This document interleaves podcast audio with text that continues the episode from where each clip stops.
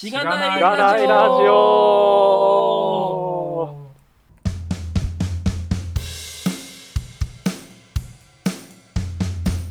はようございます。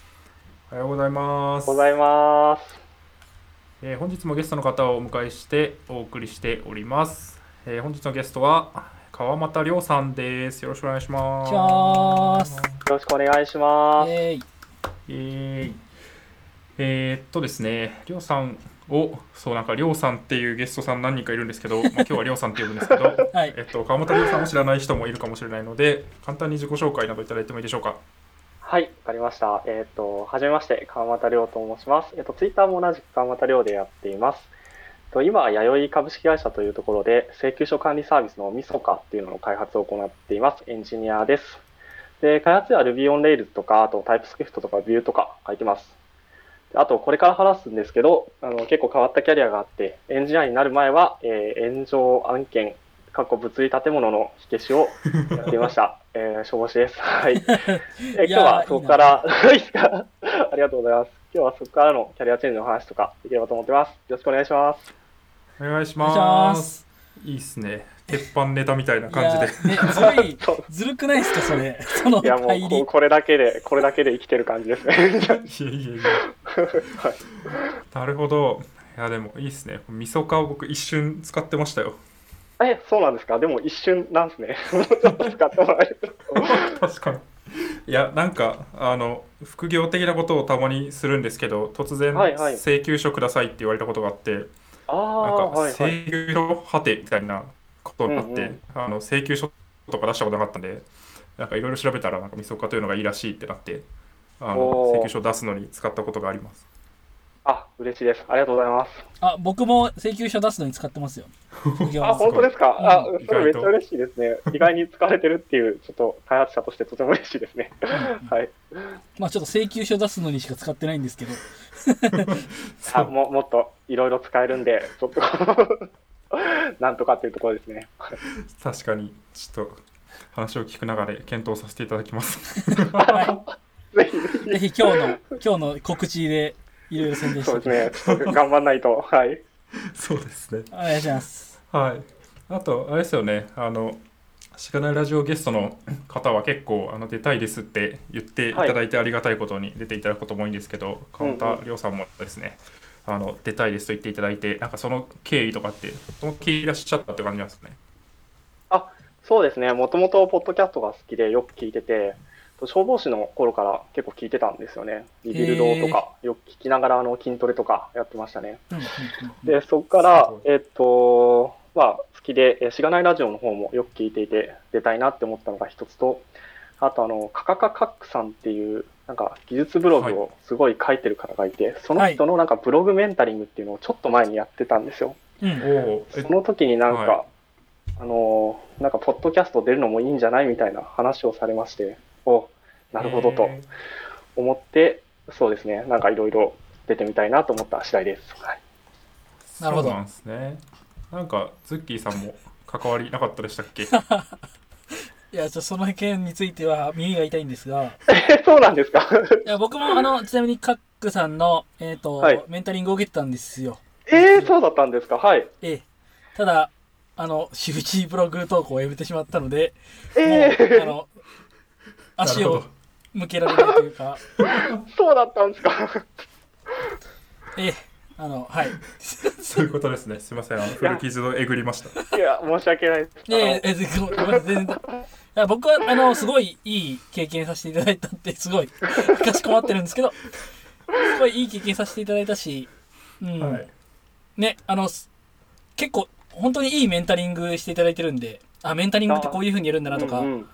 そうですね。勉強になったんですけど、まあちょっとブログは書いてないっていう問題があって、忙しかったんですね。いろいろありますもんね。はい。はい、そういうことですね。はい、ちょっと書きたいなという気持ちはありつつ、はい。はい、そんな感じの。そろそろアドベントカレンダーの時期でもありますが、はい。あ、確かにね。書かないと、はい。そうですね。ちょっとやっていきたいですが、そんな縁を持った亮さんになります。はい。はい、はいじゃあ、ポッドキャストの紹介をしちゃいますかね。はい、じゃあ読みます。このポッドキャストは楽しいテックなキャリアについて考えるラジオ、通称しがないラジオです。エンジニア兼パーソナリティのズッキーとガミが毎回様々なゲストを呼んで議論したり雑談したりする番組です。しがないラジオではフィードバックをツイッターで募集しています。ハッシュタグ、#しがないラジオ、ひらがなでしがない、カタカナでラジオでツイートしてください。しがないラジオウェブページがあります。しがない .org にアクセスしてみてください。ページ内のフォームからもフィードバックをすることができます。感想を話してほしい話題、改善してほしいことなどつぶやいてもらえると、今後のポッドキャストをより良いものにしていけるので、ぜひたくさんのフィードバックをお待ちしています。お待ち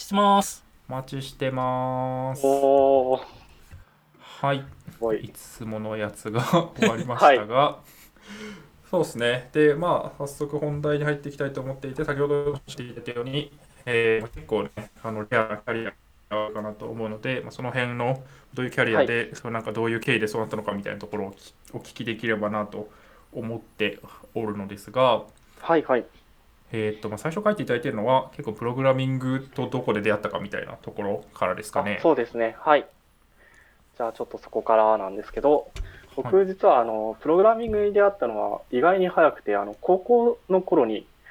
ちょっとプログラミングをやってました。っていうのは家から近いからっていう理由で入った商業高校が情報ビジネス科っていうところがあって、そこでなんていうんですかね、情報処理の勉強を少しやりましたね。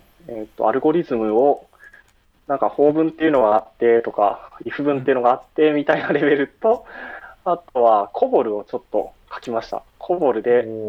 なんかアプリは全然作ってないんですけど、なんかただ法文で文字を出すみたいな、それくらいのレベル感をちょっとやったのを覚えてますね。なるほど、COBOLなんですね。そこで使われるの。そうですね。そうだったんですよ。COBOLをやって、その当時もCOBOLはもう使われてないみたいなことを言われながら、なぜか授業ではCOBOLをやるっていうのをやってました。なるほど。じゃあ教材を更新してなかったのかなという感じがしますけど。わかんないですね。なるほど。で、それ関係で、あと資格を取るのが商業高校の種なので、なんか基本情報技術者っていう資格を取りましたね、はい、高校の時に。お、結構珍しいんじゃないですか、高校生で取るのって。どうなんだろう。そうですね、結構珍しくて、僕の高校では僕とあと1人くらいしか取らなかった覚えがありますね。っていうのを取ったりしたっていうのがプログラミングとの出会いですね。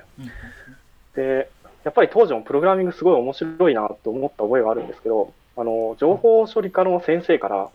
絶対エンジニアにはなるなってすごい強く言われましてなんでですかめちゃくちゃ大変なんだぞと。なんかその先生もともとエンジニアから教職になった方みたいで、ものすごい徹夜をするし、なんか紙にプリントされたコードをひたすら読んでデバッグをするんだみたいなすごく熱く入るなっていうのを言われて、でお前は公認会計士になれって言われて分かりましたって言ってやめますって言った覚えがありますね。なるほど。ちょっと学生の進路を結構狭めてますねそうですね。まあまあそんな経緯があって、はいはい、良かれと思ってね言ってるんでしょうけど、エンジニアもいろいろあるぞっていうのはね。そうですね。今思えばなところですけど、当時はもうエンジニアは絶対になっちゃいけないんだってこう固く思った覚えがありますね。なるほどですね。確かにそうか。でそこで会計士になることを勧められた後どうしたんですか。そうですね。でそれでじゃあ会計士になるかっていうので、当初商業高校入った時は大学行くつもりはなくて、もともと就職しようと思ってたんですけど、なんか商業高校でいろいろ資格を取っていたので、紙ペラ1枚で推薦書書けば大学行けるよみたいなこと言われまして、だったら行くかって言って、京都にある、京都と滋賀にキャンパスがある大学の方に推薦で入りました。で経学部ですね。なんで文系です。なるほど。いいですね。なんかでもそこ資格そんなに取ってる人あんまりいないから推薦通りやすいみたいな、そういう話なんですかね。そうですね。なんか全国商業高校推薦っていう商業高校専門のなんか推薦みたいのがあって、なんか全国でその大学には10人行けるんですけど、なんか県で1人だけ、県の商業高校の中で1人だけ推薦で持ち上げて、その後全国でまた10人だけみたいな、なんかそんな推薦があって、本当に紙しか書いてないんですけど運よく入れたっていう感じですね。すごい。なんか資格は取ってたんですよ。なんか面白くてまあなんかバッチみたいな感じですよね。そうですね、なんかね、うん、こう自分がどんどんアップデートされてる感があって、高校の時はいっぱい取ってましたね、うん、今思えば、はい、でもすごいですよね、ちゃんとそれで取るから後に残るし、うん、うん、そうですね。今思えば何も使ってないですけど、電卓検定とかすごい電卓打つの早いですよそんな検定があるんですね、はい、はい、なるほど、確かに、まあ、ビジネス化だっていうのもあるし、まあ、会計士目指せって言ってる中で、まあ、電卓叩けるのはすごい大事ですからねそうですね、そういうのとかやってました。なるほど。大学はなんかどういう感じの学生生活というかしてたんですか？あ、そうですね、で公認会計士を目指して大学入ったんですけど、なんか大学入ってみたら、僕ボクシングがもともと好きだったんで、ちょっとボクシングの見学に行ったんですよ。はい、そしたらなんかものすごく面白そうで、これは体育会のボクシング部に入るしかないと思って当時ボクシング部に入部しましたねでその当時本当公認会計士の勉強するならボクシングをやるのは難しい感じだったんですよ。公認会計士がもう本当めちゃくちゃ勉強しないと受からないので、うん、大変そうですよね、うん、って感じだったんですけど、当時は今は、まあ、公認会計士の勉強は後でもできると、でもボクシングはやっぱ若いうちしかできないから今やるべきだみたいな感じの、うん、よくわかんない考えをし、ボクシングに入って活動してました。いやいいですね。確かに。でもめちゃくちゃ練習忙しくてハードな感じなんですか？あ、そうですね、ハードだったのもありますし、僕は滋賀の方のキャンパスにいたんですけど、ボクシング部自体が京都の金閣寺のそばにあって、その金閣寺の裏の山の上にあったんですよ。なんで平日はなんかバスで1時間半くらいかけて通って、で土日は僕自転車で滋賀の草津から京都の金閣寺までこう自転車をこいで2時間近くこいで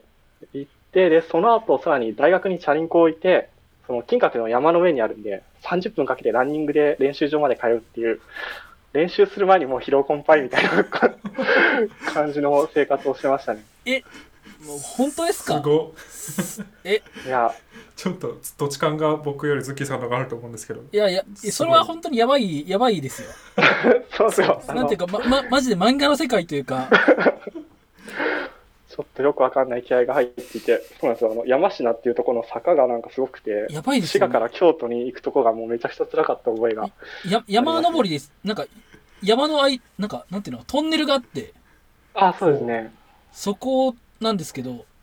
なんか山の中腹の間にあるトンネルなんですごい山登りしないといけないんですよね。うん、そうですね、そこを通って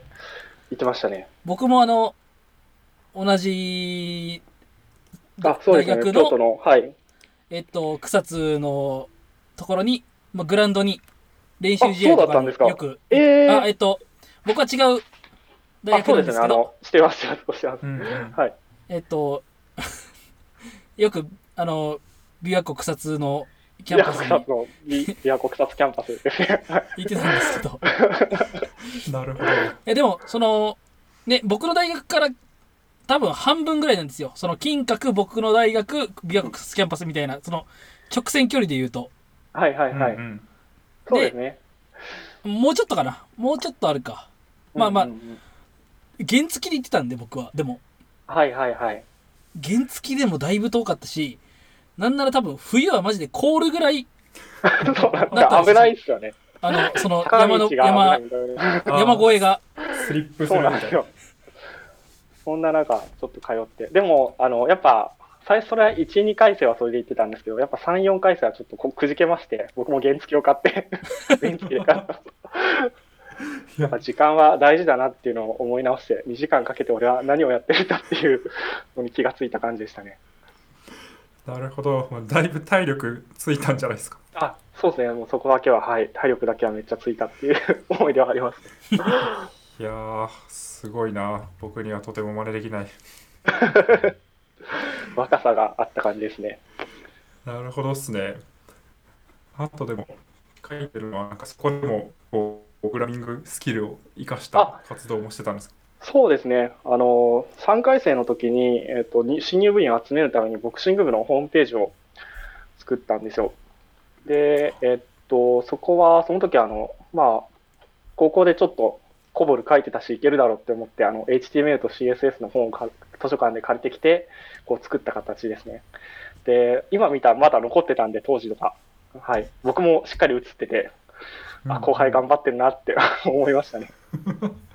すごい。これはショーノートに貼っても大丈夫なんですか？あ、全然大丈夫です、大丈夫です。はい、古き良きホームページ感が漂ってる。そうですね。これは更新されてるんですか？一応多分トップページだけ見たらなんか更新されてるっぽくて、ただ詳細ページは更新されてないんで、インフォメーションとか行くと僕映ってますね。活動紹介の写真の一番左下あたりに写ってますね。どう？そうなんです。面白い。これを FC2 ブログです。あ、そうですね。ホームページか。この料金どうなってるのかマジで分かんなくて、今動いてるのが謎なんですけどね。無料なのかな？なんかでも広告が出てるんで3ヶ月以上更新がない場合に表示されますみたいな。無料なんじゃないですかね。そうですね。無料ので多分ホストしてるんですね。当時はそれもよく分かんなくて、ただなんかいろいろ調べて開けたっていう覚えがありますね。いやー、すごいですね。うんうん。いいですね、いいですね。古き良きって感じがしますね。そうですね。確かに。なんかでもそこでだいぶボクシングに青春を捧げた結果、公認会計士の勉強はそんなにやってなかったって感じなんですか？もう全然。ただ簿記の1級だけは取ろうと思っていて、なんか日商簿記検定の1級っていうのがあるんですけど、はい、それだけは大学時代に取って、なんか奨学金がもらえたんで10万円くらいもらえたんで、それだけ取ったっていう感じですね。で、まあここでいいかなって言ってやめましたね。確かに。まあでも普通に働く上で簿記はね、あった方がいいっていう意味では、1級が取れれば、1級って結構そこそこ勉強しないといけないっていうイメージが、そうですね。なんか大学から10万円もらえたんで、多分そこそこだったのかなと思います。確かに。なるほど。でもそこから結構就職活動とかをすると思うんですけど、なんかどういう道を最初は目指したんですか？そうですね。当時は全然、消防士の転職とか考えてなくて、確か3回生の頃に就職活動やってたと思うんですけど、その時はなんか僕は化学メーカーとか受けてましたね。あとは地元の地銀とかで、僕らが転職のカードはすごい強かったんですよ。なんか資格持ってたし、ボクシング部体育会でやってるしみたいな、こう資格のカードが強かったんで、結構内定は意外にもらえてて、当時は財閥系の化学メーカーに内定もらって、そちらへ行くつもりだったんですね。だったんですけど、当時3.11 がちょうどあって、で僕、そうですね、3回生の時に末ですね、3.11 があって、その時に僕、地元が茨城県で、今も茨城県にいるんですけど、茨城県も被災地だったんですよ。で、まあ、家族の様子とか聞いたりとか、あと、まあ、津波の被害とか見たときに、いや、これはなんか人を助ける仕事っていうのがかっこいいんじゃないかっていうのを何か思ってしまって、で、消防士がすごいかっこいいなと思って、いいなって思いましたね。で、当時は公務員試験の勉強とか全くしてなかったんですけど、まあ記念受験的に公務員試験受けてみるかって言って、4回生の時に公務員試験を受けたら、筆記はもう全然分かんなくて勘だったんですけど、体力試験ではなぜかトップを大卒でトップを取って、で、そのままなんかいけたんですよね。こう面接もない具合に取って、なんか合格してるぞみたいな形になったんで、そうなんですよ。これは俺は消防士に行けってことかと思ってその化学メーカーの内定を蹴って、はい、消防士へ行ったっていう感じですね。本当よく受かったなと思いますね。はい、すごい。確かに。まあでも体力ありそうな話をずっと聞いてたんで、あんまり違和感はなかったですね。そうですかね。いや、でも筆記は本当になんか勘だったんですよね。よかったなって思いますね。はい。なるほど。すごいですね。そこでだいぶいわゆる民間就職の結構有名なところの内定を蹴って消防士に行くっていう選択をする勇気がすごいなと思います。そうですね。確かに、いや、もったいないなってすごい当時周りからめちゃくちゃ言われたんですけど、うん、やっぱりその時はこう燃える熱い思いがあったんですね、心に。もう大学卒業式の時はもう気合を入れてすでに坊主にしていて、まだ消防車入ってないのに坊主で卒業フォトに写真に写ってましたね。かっこよいですね。ちょっと燃える思いがその当時はあったんですね、うんうん、はい、なんで、まあ、消防士頑張るぞっていう感じでしたね。なるほど、すごい。でも消防士の知り合いがいないので、なんか消防士になるぞって言って、はい、なった時まず何をするのかみたいなところが全然わかんないんですけど、消防士になった人は何から始まるんですか？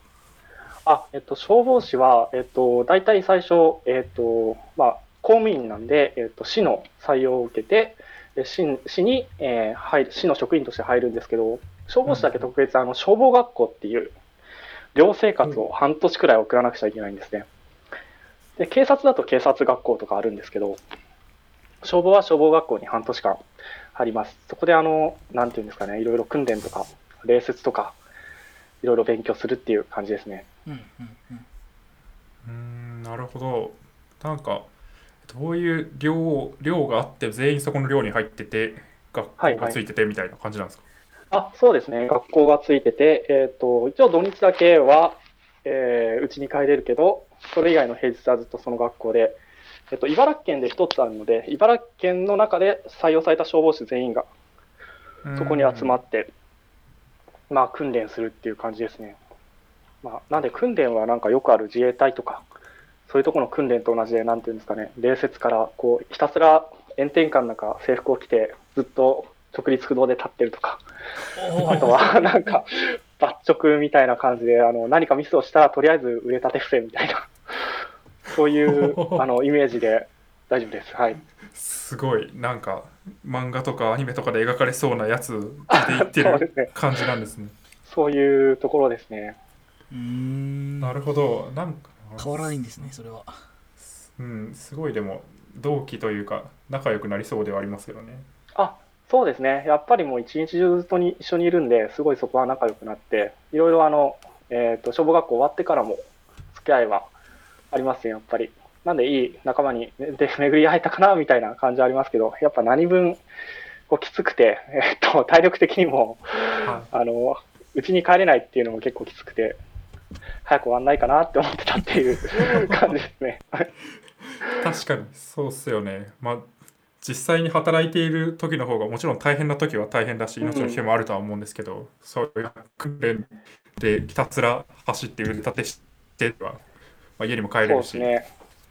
そうですね、やっぱプライベートがなかったのがきつかったですね。消防学校はみんなで6畳一間くらいのところにみんなで寝てみたいな、めちゃくちゃ狭いところでやってた覚えがありますね。いやでもあれですよね、ズッキーさんとかみさんも研修とかは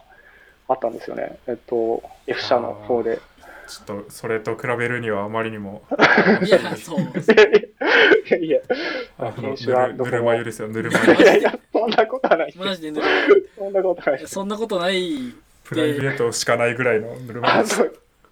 いや、でも、やっぱ研修はどこもあるんだなっていう感じですね。まあ、確かに、はい、半年ぐらいは研修ありましたね。同じくらいですね、本当に。同じくらいですね。本当に比べさせて本当に申し訳ないんですけど。いや、そうですね。はい。確かに。僕なんて大学多分部活づけだったんで、大学より遊びましたよ。あ、そんな感じなんですか。研修中はなんか缶詰みたいな感じでは全然ないですね。本当にそうなんですよ。なんでもう、はい、なんかむしろ大学生活より大学生活っぽかったです。それはなんかいいっすね。そうですね。そういう研修をしたかったな。全然違いましたね。あ、なるほど。そうなんですよね。いやでも実際じゃあその大変な訓練半年を経て配属されるってなると、なんかどういう感じの仕事になるんですか？消防士の人って。そうですね。消防士の人は基本的には最初に入るときに、まあ、消防士として入って、でそこからいろいろ資格を取って救急隊になったり救助隊になったり。割り振るっていう感じですね。なので救急隊も一応あれ消防士がやってるんですよ。うんうんうん、であとはそうですね、なんか勤務体系としては、消防士の勤務体系って、まあ、24時間勤務なんですけど、結構変わっていて、24時間勤務して1日休み、24時間勤務して1日休み、24時間勤務して休み休み休みっていう感じで、8日で3日しか仕事しなくて、1月に直すと11日くらいしか行かないんですよね。平均1月で10日か11日くらいしか仕事はないんですよ。なので休みはめちゃくちゃ多いですね。おー、そうなんです。なんでそういう感じの勤務体系になってるんですか？やっぱり24時間勤務なので、拘束時間だけ見たら、1月10日勤務でも240時間拘束時間があるわけなんで、働いてる時間的にはそんなに変わらないですね。拘束時間の中に仮眠時間とか含まれるので、実際に働く時間はもうちょっと少ない感じです。なるほど、そういうことですね。シフト制にしないんですねっていうふうにちょっと思ったんですけど。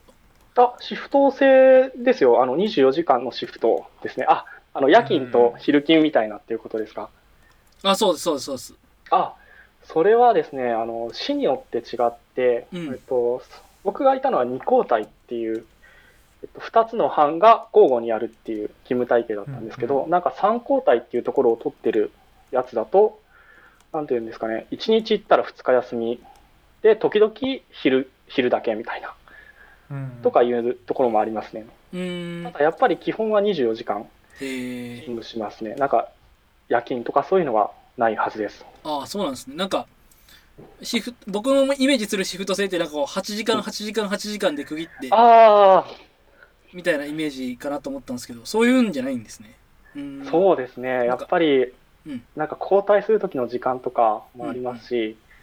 1回出たら帰ってこれないんで、そもそも8時間だと多分8時間ぴったりに終わらないみたいなのが頻発するのかなって思いますね。出動したらキリがよく終わらないので、なるほど結構大変かなっていう思いはありますね。確かにそうか。そこのでも仕事の24時間の中で結構大変なこととかありました？そうですね。それはやっぱ食事作りがめちゃくちゃ大変で、消防士って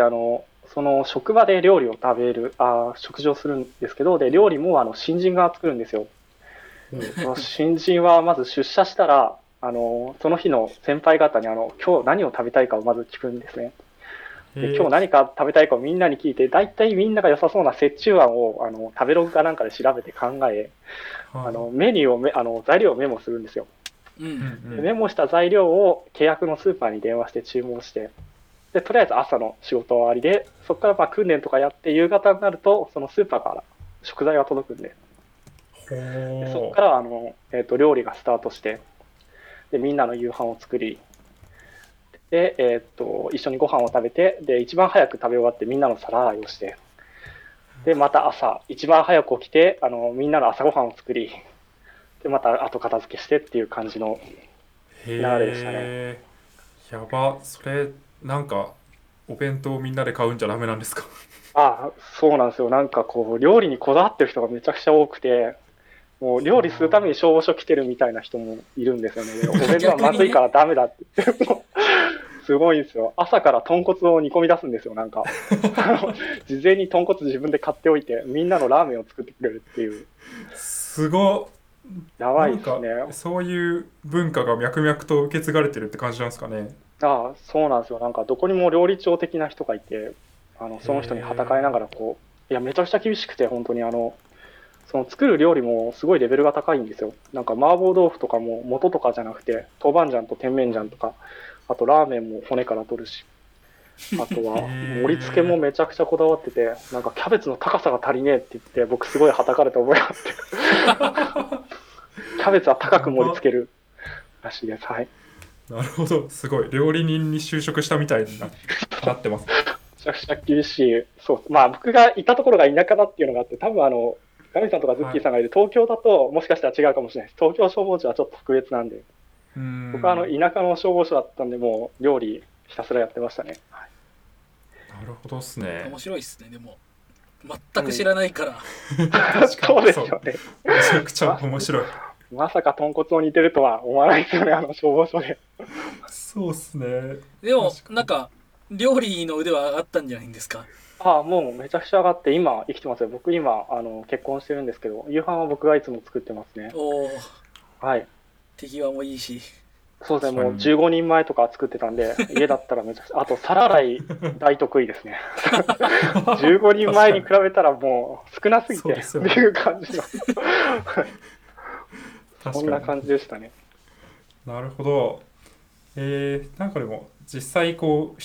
急に出動するみたいなことがあるわけじゃないですか。はいはい。なんかその辺はまあでも連絡が来てじゃあ行くぞって言っていきなり料理作ってる手を止めていくとかそういう感じになるんですか。なんかあんま予定が組めなそうだなと思って。あ、そうです。なんでやっぱり伸びる料理とかはダメなんで、ラーメンとかもしっかり麺とスープは分けて料理するとかそういう細かいのがあって、そうですね。出動が入ったらすぐラップしてすぐ出動するっていう料理中だったらはい。それが結構出動したらもう8時間ぶっ通しで。あ、いやいや、そういうわけでもないですね。大体救急隊だと1時間半くらいで、消防隊はただ火災がめちゃくちゃ燃えてたら確かに全然帰れなくて、もう夕ご飯作ったのに食べるのは朝みたいな感じは全然ありましたね。ただ数が少ないんですよ。今って隊方ってものなんで、大体そもそも火災が起きにくいですね。うんうん、年に数えても、僕がいたのは水戸市っていうところなんですけど、そこだと大体180件くらいしか年間でなくて、実際に燃えてるのはもっと少ないみたいな感じでしたね。ああ、なるほど。行ったけど燃えてなかったみたいなケースとか。あ、そうですね。そういうのも多いです。みたいな。はい。だからもう出勤して3日あったら1日あるかないかぐらいってことなんですか。ああ、もうもっと少ないですね。本当に1月に1回2回あるかみたいな感じですね。まあ交代で出てるんで、はい。でもそれに対してこう、はい。準備してるってことですもんね。あ、そうですね。訓練して、そうですね。あと予防とかもやりますね。案内とか、消防、消火器の使い方とか。はい、僕消火器の使い方すごい教えるの自信があってやってましたね。そこでLT の力を鍛えた感がありますね。確かに。あんまり日常的に仕事で人前で話すことも職種によってはないですからね。はい、そこはすごい。自衛消防訓練というので鍛えられた気がします。はい、なるほど。いや面白いな。ちょっともうここだけでめっちゃ時間食ってるけどめっちゃ面白くて聞いてしまった。知らないことばっかりだから。あ、そうですよね。なかなか聞かないですよね。救急隊に入らないとかなんかはい、どういう感じで変わる消防士から起点になるタイミングというか。それはですね、大体3年くらいしたら救急隊になるかならないかみたいな進路選択を狭まれて、僕は救急隊になるっていうのを選んで、でまた救急隊で学校に、1ヶ月か2ヶ月くらい行くんですけど、また消防学校に行って、でそこで救急隊の知識を学んで戻ってきたら救急隊に配属されてっていう感じですね。一応試験もあります。なるほど。まあ、確かに求められる知識がまた全然違いそうですよね。違うし、まさに救急とかっていうか、救命措置とかしなきゃいけない。そうですそうです。一応いろいろ習ってですね、病気とかあとは怪我の手当てとかをいろいろ習ってからっていう感じです。はい。トリアージの方法とか。あ、そうですそうです。はい。トリアージとかもやりますね。なるほど。いやー。ちょっともうこれ切りないな。普通に興味深いですね。あ、全然面白くて楽しいんですけど、このいつもねメモにペーパー書いてもらってるんですけど、めっちゃ先あるなと思って、先に進むかっていう。進みますか。あ、そうですね。はい。ちょっと先にはいなりましたね。これでも次書いてあるのはあれですかね。仕事とは別で。やってたって感じですかね。ホームページ作ってたみたいな。そうですね。妻が僕結構消防士に入って1年か2年くらいで結婚したんですけど、その結婚した妻が鍼灸院を自宅で開業したいっていうので、自分で仕事始めるって言ってホームページを作ってくれって頼まれて、まあ、僕は部活のホームページ作ってたんで、いや任せろよと言ってホームページを作った感じですね。でホームページ作ったんですけど、なぜかそれがすごい SEO がうまくいって、茨城新旧のワードでトップに来るんですよ。で、すごいお客さんが来て、今はもう1ヶ月か2ヶ月先くらいまで予約が埋まってるっていう感じですね。へえ、すごい。それはもうホームページからの流入がめっちゃ増えてお客さん増えたっていう感じなんですね。そうですね。最初はそうです。本当に自宅はもう住宅地の奥深くにあって、看板とか一応出してるんですけど、誰も 見れないところにあるみたいな感じのところなんで。そもそもそこに通らないってことですね。たどり着かないところにあるんで、まあ、もうホームページだけですね。で、あとはもう今はほとんど口コミとか、あとはホームページっていう感じです。うんうん、すごい。でもめっちゃしっかりしてますね、このサイト。ありがとうございます。なんかでも2回くらいリニューアルしましたね。1回目は本当に、はい、HTML、CSS で作った感じです、静的に。今はワードプレスでちょっと作ってますね。ワードプレスなんだ。はいはい、いきなりこれ作れてたらもうすごい才能だなっていろんなこう経験からくる何か感じる。そうですね。それはデザインも写真も全部自分でやりましたね。テーマもワードプレスのテーマも自分で作ってっていう感じでした。写真も撮ったんですか、自分で。そうです。自分で妻の友達に、モデルをやってもらって、で僕は一眼レフでこの写真を撮ってっていうお手製感あるホームページになってます、ね。いや、全然お手製感ないですよ。本当ですか。よかったです。はい。ちゃんとね、なんか外注して作ったのかなぐらい。そうですか、うん。それ嬉しいですね。はい。で、そうですね。それで作ったんで、その妻の知り合いに鍼灸院がいっぱい、鍼灸師の方がいるんですけど、そこからホームページ作ってくれって頼まれて、なんかうまくいってそうだしっていうので、そこからなんかホームページ制作をちょこちょこやってましたね。頼まれたもので、はい、いや、やっぱめちゃくちゃ楽しくて、なんていうんですかね、自分で作ったものでお客さんが増えて、あとやっぱフィードバックもらえるしっていうのが、そのサイクルがとっても面白かったので、消防士休み要員で、休みの日は朝からちょっとそういうのやったりとかしてましたね。いいですね。すごい。確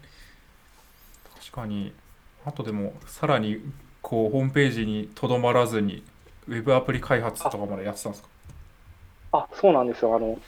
最初は妻の鍼灸院がの患者管理を僕が Excel で、マクロを組んで VBA でなんかホームとか出してやってたんですけど、はい、なんかこう重いっていうのと、患者数が増えてくると重いっていうのと、あと携帯で見づらいみたいなで携帯でなんか電話がかかってきた時にその患者さんは誰だっていうのが、その患者管理の Excel を見ないと、電話番号を見ないとわからないっていう感じだったので、それは辛いなっていうので、はいはい、ちょうどその頃ワードプレス使ってたんで、いや、じゃあララベルやってみるかって思って、ララベルで患者管理のウェブアプリを作りましたね。うん、でその後、そのララベルで1ワーク作ってたんですけど、なんかエンジニアの勉強会に1回参加したときに、その、Ruby と Ruby on Rails を勧められて、なんか Rails でその後ララベルで作ったものを Rails でリプレイスして作ってますね。でそれはショーノートに貼ってあるサイトで、今もヘロクに一応サンプルサイトだけ載せてますね。これ普通に貼っちゃっていいやつなんですね。全然大丈夫です。中身のデータはダミーでフェイカーで入れているので、 ID とパス入れたら普通に入れます。なるほど。すごいですね。でも普通になんかこうララベルっていうのがあって、それを使おうとか、まあ、勉強会に行こうみたいな、こうところまでたどり着くの結構人によって時間かかるじゃないですか。それすごいなと思って。これもあれですよね、はい、消防士時代にやってたんですよね。もう全然消防士の頃ですね、これは。すごいな。どこで情報を得たのかっていう。確かに。ララベルってどこで知ったんですか？もうネットで調べて、当時何でしたかね、キータとかでも僕、消防士の頃めちゃくちゃ書いてたんですけど、キータで調べたのか、忘れちゃいましたね。でもなんかで、ララベルっていうのはいいらしいっていうのを見て、でララベルのドキュメントを見たら、あれ意外に読めるぞってなって、じゃあララベルでやってみようって言ったのがそれですね。で、Rails の方のアプリは Rails チュートリアルをだいたい6章くらいまでやって、いやもうこれ以上やるのは辛いって言って自分のアプリを作り始めた感じですね。いいですね。はい、作りたいものがあるんやと思って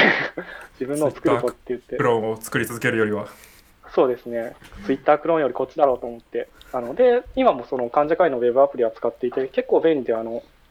んていうんですかね、誰がいつ来たとか、あとは僕もともと会計やってたんで、年末調整とか、あと確定申告も妻のやるんですけど、確定申告用の売上の CSV データとかそこから吐き出したりとかもできるので、今もその現役で使ってますね、当時の Rails チュートリアルのRails で作ったやつを。はい、すげえ。いや、めちゃくちゃちゃんとして、なんかすごい。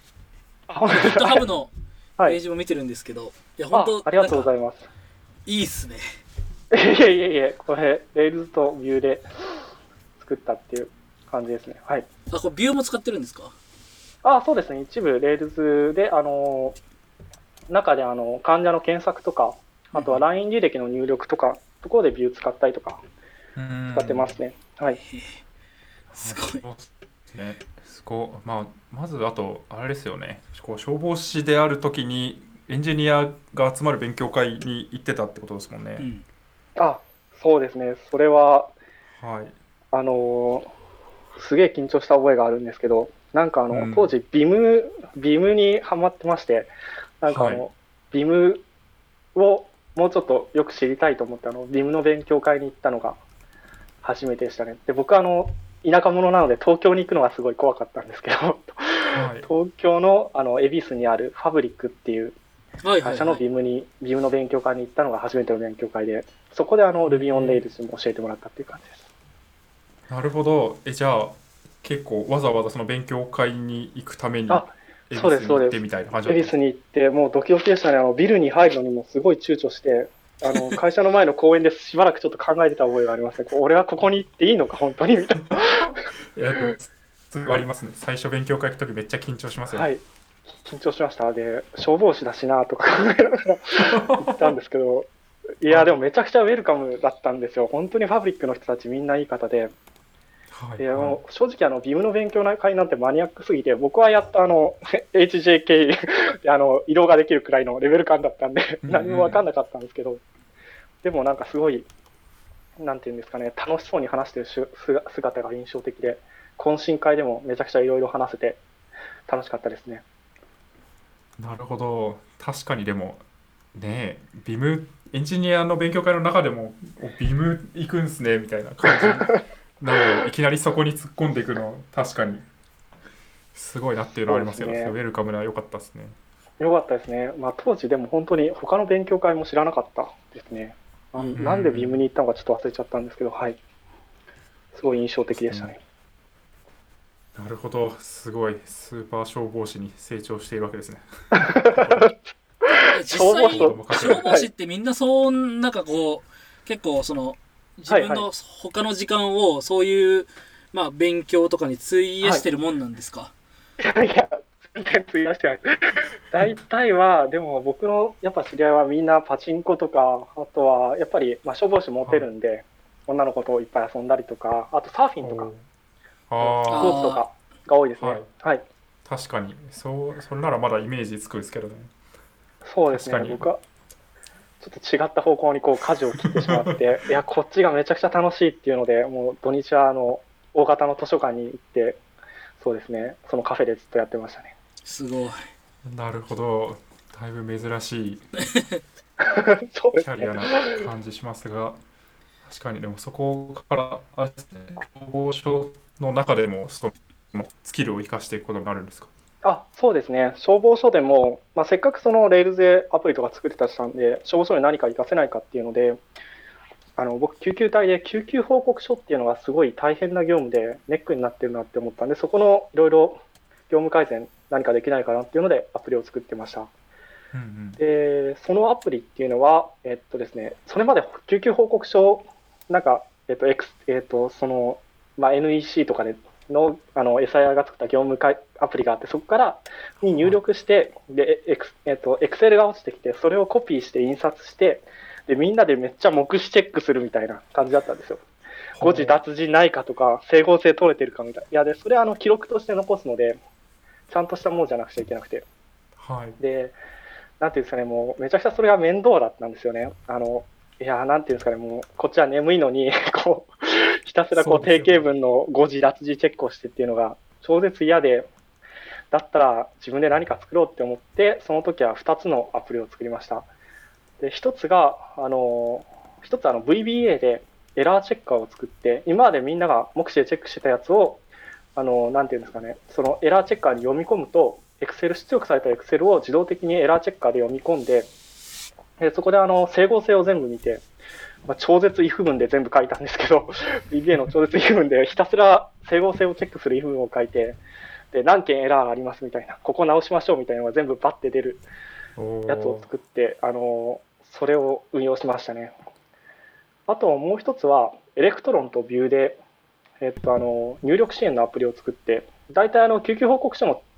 主の部分って定型文が多いんですよ。何をして何をして何をしたみたいなのが多いので、それをチェックボックスいくつか、エレクトロンとビューのアプリを立ち上げると、フォームが出てきて、そこでチェックボックスいろいろ入力して、OK ってやると定型文がバッて出るみたいな形のやつを作って、でそれをコピーして報告書の、ソフトで貼り付ければ動くよみたいな感じのを作りました。なるほど、めちゃくちゃ便利そうですね、それは。うん、そうですね、それは結構よく使っていただいていて、多分今でもその VBA の方は使ってるのかなと思います。おー、なるほど。それなんかもそれ聞くと、もともと業務アプリを納品したスタイアは何をやっていたのかみたいな気持ちになります、ね、いやー、当時はいやでもよくやる自信があったなと思いますね。公務員とかめちゃくちゃ硬いところに、はい、いやなんか普通に当時は何も知らなかったんで、いやセキュリティとか大丈夫かとか考えずに消防署に Mac を持ち込んでMac でビルドしたエレクトロンをWindows 用にビルドしたエレクトロンを USB で突っ込んで使ってました確かにそれだけ聞くとなんか結構怒られそうなことをやってるかは思いますけど、いやもう怒られが発生しそうだったんですけど、でも周りは何も分からなくて、いやなんかすごいことが起きてるぞくらいしか分からなかったので確かにそうなんですよ、逆にね、うん、なるほど、そんな感じでしたね。すごいですね。なんかそれはみんな喜んでましたか？すごい。あ、そうですね、もうめちゃくちゃ感謝されて、当初僕が出張所にいたんで出張所でしか使わなかったんですけど、その水戸市内の全域で、それが使われるようになって、もうエラーチェッカーはみんなで使って、で、まあ後で話すんですけど、それを定職の時のポートフォリオにして、まあ、年間で4400時間くらい僕は業務改善したんだみたいなスライドにまとめた覚えがありますね。はい、すごいですね。確かにでも実際なんかなんすかね、よくわかんないチュートリアル見て作りまみたいなのよりも、ここの意図してるのをこのぐらい減らしましたみたいな方がめっちゃパワーありますよね。はい、かっこいいっすよね。あ、そうですね、すごい受けは良くてやったぜって思いました。消防士やっててよかったって思って確かに、まあその課題がいっぱいあったっていう意味で、はい、そうですね、プログラミングスクールとか全然やってなかったんで、なんかスクールやってきたとかよりはなんかいいことが言えたのかなって当時思いましたね。うん、はい、確かに確かに。そこからでもいよいよじゃあエンジニアを仕事にするのかっていう話になってくるんですかねあ、そうですね。でエンジニアの転職を決意したのは、直接のきっかけは先ほど話したfabric.vim っていう Vim の勉強会が一番大きかったですかね。そこでなんかまあ、消防士の仕事ってすごいやりがいとかはあるんですけど、めちゃくちゃ楽しいっていう感じではないんですよ。やっぱり辛いこともいっぱいあるし、うん、で仕事が心から面白いみたいな思えるときはあんまなかったんですけど、そのfabric.vim で、発表してる方とかその懇親会で話した方がめちゃくちゃ面白そうに仕事してて、なんか自分の好きな技術について熱く語ってるっていう姿がすごい印象的で、いやなんかこういうのっていいなってすごい単純に思ったんですね。うんうん、であとは僕は消防士だったんで、それまで技術の話をできる方がいなかったんですよ。確かにまずいきなりエレクトロンがとか言ったって誰も分かってくれないですし、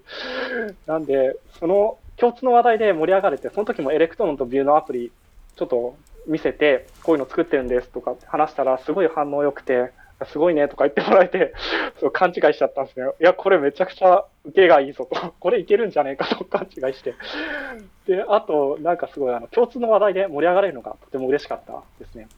うんうん、確かに。はい。うん、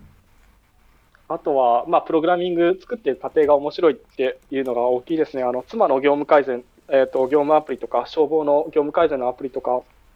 っぱり自分で作ったものに対していろいろフィードバックもらえて、でそのフィードバックもらえたことも自分で直せて、どんどんいいものを作り上げていくっていう過程がめちゃくちゃ面白くて、うん、これ仕事にしたらやっぱ幸せなんじゃないかなって思いましたね。うんうんうん、いいですね。やっぱなんか一人で何かを作ってそれが実際に価値を生んでいろんな人に使われるみたいなのってすごいユニークな体験ですよね、エンジニアの。うん、そうですね、それとっても良かったですね。うんうん、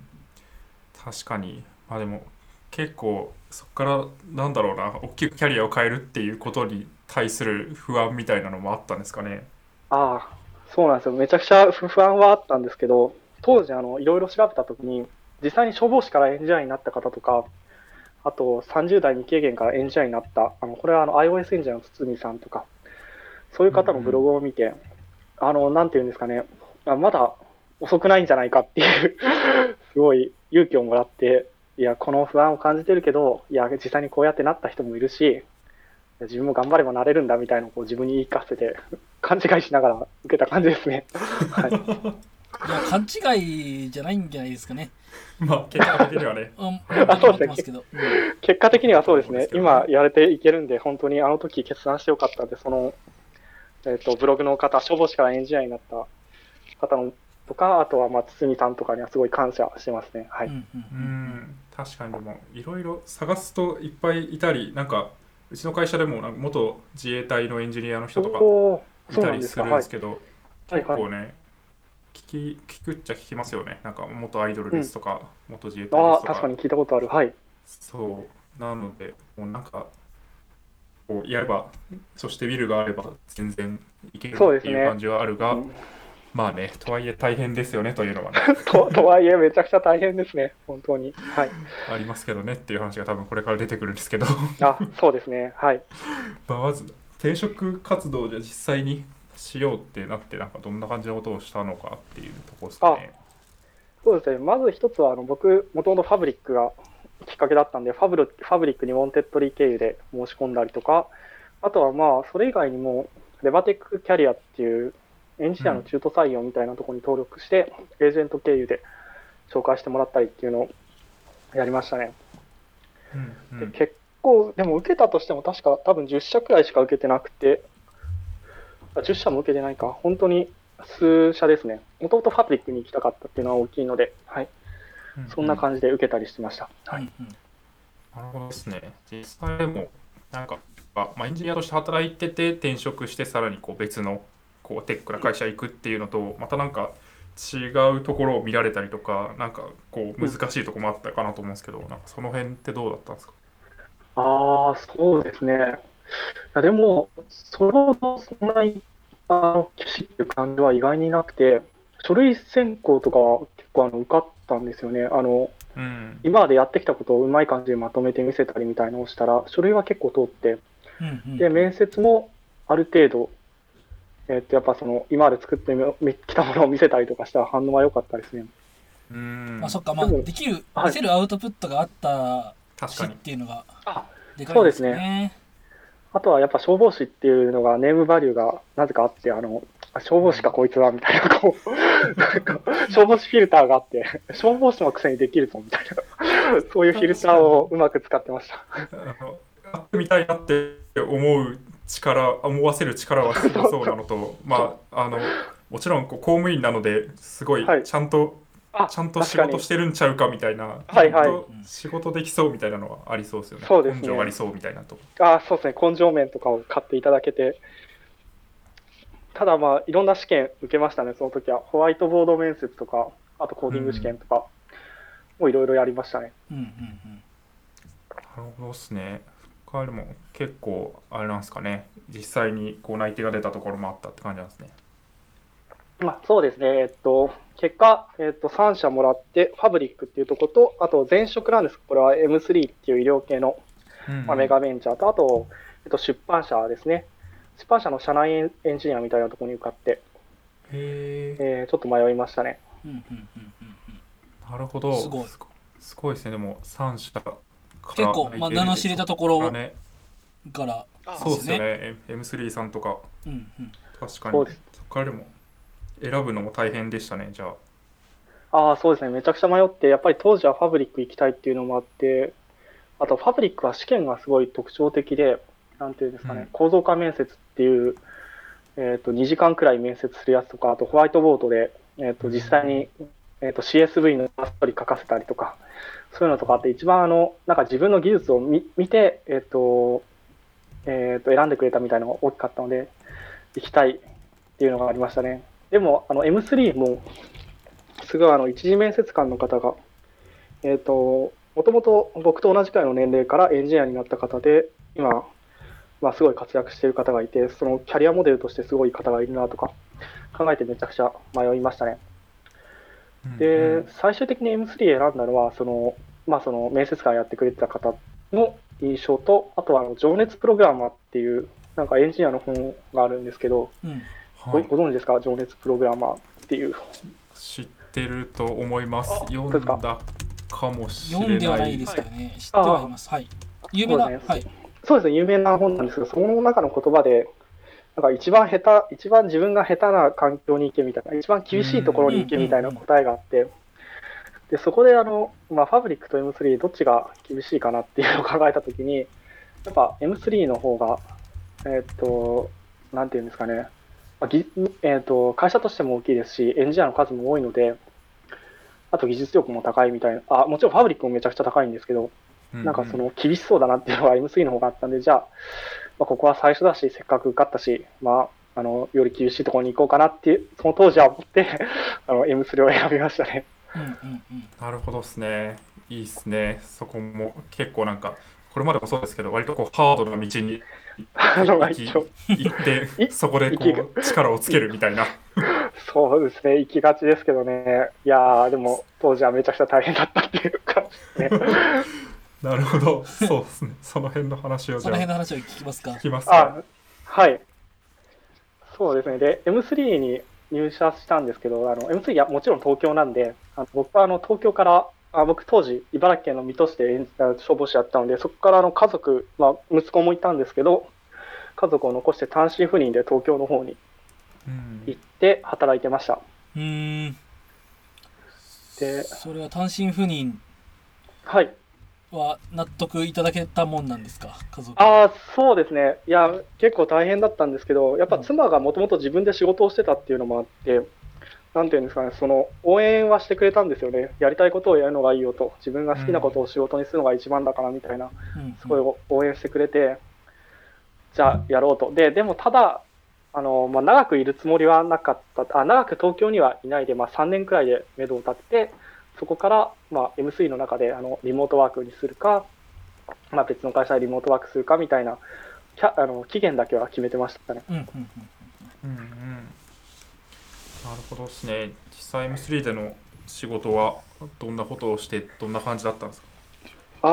そうですね。最初入社していきなりJava のリニューアル案件に一人で入って、僕当時Java 書いたことなかったんですよ。まず Ruby しか書いたことないし、JS と Ruby しか書いたこと、型ってなんだとか、あと僕 Vim しか使ったことなかったんで、そもそも IDE ってなんだっていうところから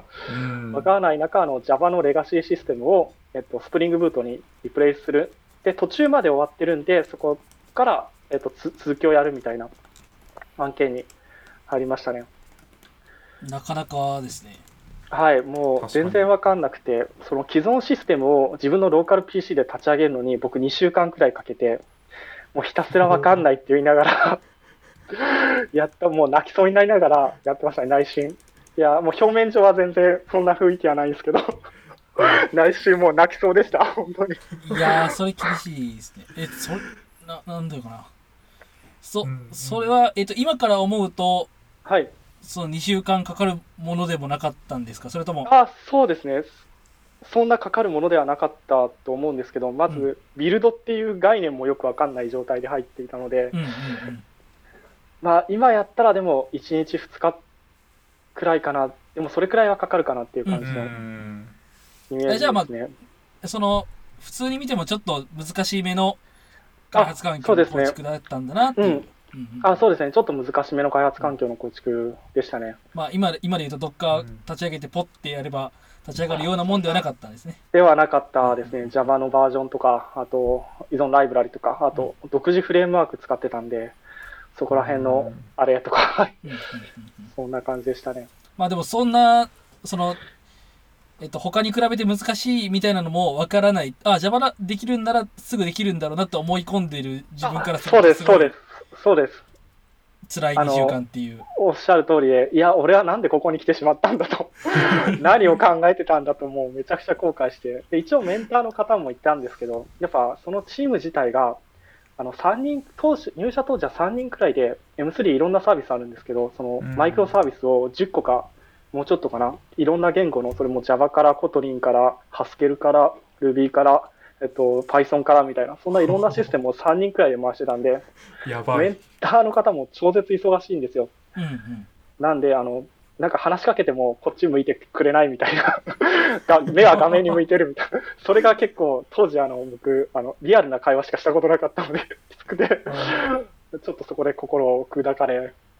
そうです。いやでもすごいいい方でなんていうんですかね、めちゃくちゃスキル的にはあってずっと尊敬してる方なんですけど、はい、うんうん、そういうのもあってめちゃくちゃ精神的にはめちゃきつかったですねうん、うんなるほど。まあでもね、転職当初とかは僕も今の会社入ってから1ヶ月ぐらいはマジでなんか、はいはい、僕はなんてスキルがない人間なんだみたいな感じの苦しみに苛まれてたのでそういう意味ではすごいわかりますね。あ、神さんレベルでもそんなことが僕別にそんなすごくないです。いやいやいやいやいやなのですごいわかりますけど、いやもうここにもなんか隅田川を4時間歩く書いてありますけどそうですね。いや本当にきつくてもうその当時はもう気持ちが落ちすぎて若干うつ気味だったんですけど、なんか家にいるとどんどん落ち込むんで、とりあえず歩くかって言って僕はまあ、秋葉原の近くに住んでたんですけど、そこからずっと隅田川の方まで歩いて、結局スカイツリーの方までずっと行って、歩いて夜中になぜか歩いてましたね。なんか本をKindle で本を読みつつ止まっては読み、でもなんか考え事っていうのを結構やってましたね。なんか精神的に参ってますね、ライブねなかなかですね、うんうん、いやしかもそれエンジニアの勉強じゃなくて全然関係ないなんか現実逃避の漫画を見たりとかしながらいやいや勉強しろよって感じなんですけど、当時はちょっと仕込みすぎてダメでした。確かに、まあ、難しいですよね。なんかそのプログラミングとかも Java の勉強をしたからといって自社のシステムを理解できるわけでもない部分もあるじゃないですか。あ、そうですねそうですね、うん、なんでなんか自分が何が分からないことによって目の前のシステムが分からないのかみたいなことすら分からないみたいな現象に、まあ、僕もそれに近かったと思うんですけどなるなと思ってて、はい、そこが難しいなと思うんですよね、うんうんうんうん、全く同じですね。分からないことは分からないみたいな、何を聞いたらいいかも分からないっていう、はいはいはい、うん、環境構築とか特にそんな感じもしますしね。あ、そうですね、うん、そうなんですよ。当時先輩はなんかエクリプスで動かしたんですけど、僕インテリ J が使いたくてなぜかインテリ J でやりたいって言ったら、いやインテリ J わかんないからって言われてで僕最初にやった作業リードミーを作るでしたからね自分の環境構築いやでもリードミー作るのめっちゃ重要じゃないですか。そうですね、うん、前のリードミーで立ち上がらなかったわけですからね、うんうん、リードミーを初コミットしたの思い出がありますねうんうん、うん、確かに新規のメンバーに環境を得て読みを更新してもらうはなんかあるあるなような気はしますが、そうですね、あるあるをちょっとやった感じですね、うん、確かにいろいろ踏み抜かなきゃいけないので辛いところがありそうですけど ね、はい、確かにそこからでも辛いままではなかった部分もあったと思うんですけど、なんかどういう感じで俺はいけるっていう感じになってたんですか。そうですね、当時いや本当にきつかったんですけど、徐々になんていうんですか、まあ、ちょっと慣れてきたっていうのもありつつ、僕はLT が結構やっていきたい思いがあったので、社内勉強会とか社外勉強会で LT の機会をもらって LT とかしてたら、なんか結構受けが良かったんですよ。当時は友達の結婚式の余興アプリを Firebase と Vue で作ったやつの発表とかしたりとか、あとは社外の勉強会で Java から Kotlin にそのリプレイスした流れの発表とかしたりとしたんですけど、その時になんかまあ、エンジニアの方たちに僕の経験を話してもなんていうんですかね、いい反応をもらえるみたいななんて言ったらいいんですかね、こう僕はここにいてもいいんだっていうはい、それまではもうめちゃくちゃ僕はなんて間違いなところに来てしまったんだみたいなのが大きかったんですけど、いや意外にみんなそんな自分のことを間違いだとか思ってなくて、ちゃんと受け入れてくれるっていうのをそこで感じて、なんかこう自己肯定感じゃないですけど、なんていうんですかね、こう回復していったっていうのと、あとはそうですね、チームメンバーがいろいろ増えたりとか、アジャイルがちょっと始まって、いろいろ教えてもらったりとかっていうのがありましたね。うんうんうんうん、いいですね。やっぱでもなんか発表とかをしてそれに対してフィードバックをもらってなんかこうエンジニアの人からもあ勉強になりましたみたいなのとか、うんうん、面白かったですって言われるってすごい大事で、まあ、仕事でなかなかそういうの得られないこともフェーズとかシチュエーションによってあると思うんですけど、なんかこう勉強会とかでそういう、うん、なんだろうな、ちゃんとこう自分がやってきたことに対して学びになった人もいるんだなって思うと、うんうん、救われる部分はありますよ、うんうん、いやまさしくその通りですね、うんうん、そんなのがすごい嬉しくて、はい、なんとか自分もやっていけるって思った感じですね。うん、確かに。なんかこのアジャイル開発のスタートって、まあ、さっきちょっとちらっとおっしゃってましたけど、はい、それはこうなんか何が面白いなって思ったんですか？あ、そうですね。それは当時なんかKPT とか、あとはアジャイルの朝会とかそういうのも最初はなくて、うん、自分の進捗がどうなのか全く分かんなくて一人ただ遅れてるみたいな感じだったんですけど、うん、そこからちゃんとチームで開発するようになったんですよ、うん、その自分が一人でやったやつがちょっとこれはさすがに無理だとなってチームで開発するように変えてくれて、でそのチームでアジャイル取り入れてちょっとペアプロでやったりとかそういうサポートももらえて、うん、でそこでなんていうんですかね、チームでこうものを作っていくことの楽しさとか、まあ、自分一人じゃないんだみたいなのを感じられたのが一番大きかったですね、うん、でやっぱ仕事プログラミングするのも楽しいなと思えたりとかで変わっていきましたね、うんうん、いいですね。やっぱこうチーム開発っていうのはなんかどうなんだろう、いいですよね。その、うんうん、議論したりとかはいはい、するのが僕はもうなんかスタートアップでみんなバラバラでこうとりあえず手が回んなくてっていう時って一人でこうやってて全く、はいはい、これ合ってんのかなっていうのも分かんないし、うんうんうん、あ分かります、はい、うん、っていうのもあるけど急にチームで議論したりすると視界が開けたりとか、うん、あそうですね、助け合えたりとかっていうのは急に楽しくなりますよね、うん、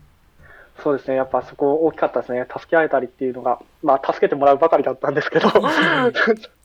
それがやっぱ一人じゃないんだなっていう音からすごい良かったですね、うんうんうんうん、確かにそうっすよね、まあ、新しいメンバーただでさえこう孤立しがちですからね。それがそうですね、仕事の体制的にもなんかあんまりチーム感ないかったりすると結構難しいかなって思うんで、うんうん、うんうん、ここがねちゃんとチームで開発してとかチームでメンバーを受け入れてっていう感じになると、はい、まただいぶ難易度も変わってくるかなって気がしますよね。あそうですね、オンボーディングの確かにオンボーディングめちゃくちゃ大事だなって自分の経験を通して学びましたね。確かに新しく入ってくるメンバーに対して優しくなりそうですね。いやもうすごいしっかり最後の方はチームメンバーの受け入れとかもやって一緒にペアプロとかも教えながらやりつつとかやってたんで、はい、うん、そこはもう自分の身を通して学びましたねいいですね、大事な学びな気がする、うん、なるほど。あとでもあれですかね、なんか技術的にも結構自分の中でのなんだろうな柱というかフロントエンドに寄せてきたっていうのがあるんですかね。あそうですね、フロントエンドをもともと Rails と Vue でちょっと作ったりっていうのもあったり、あと、まあ、ウェブサイト作ってデザインとかちょっとやってたので、そのフロントエンドが自分が好きだのっていうのが分かって、うん、でそのレガシーシステムをリプレイスでも SP サイトは Vue で、SPA で作るとかがあって、でそこでなんていうんですかね、自分はここが得意だみたいなのがあったので、あとキータに記事とかも書いてたので、だからそこで自分の力を活かせるなって分かったのがやっぱ大きかったですね、はい、うん、確かにそういうところでなんか自分が得意なところとか、まあ、他のメンバーに対してこう強みを出せるようなところが見つかってくると、うんうん、結構ここにいてもいい感がより強まりますよね。あ、そうですね、なんかちゃんと貢献できたなっていうのがあったのが大きかったですね。うんうん、いいですね、確かにそんな感じですかね。なるほど、うん、なんかでもすごいですね、やっぱキータ書いたりとか、まあ、LT したりとかでやっぱなんかアウトプットをしようってなるのって結構ハードルあったりとか、まあ、時間かかったりする、まあ、仕事でいっぱいいっぱいになっちゃってみたいな人も多いと思うんですけど、はいはい、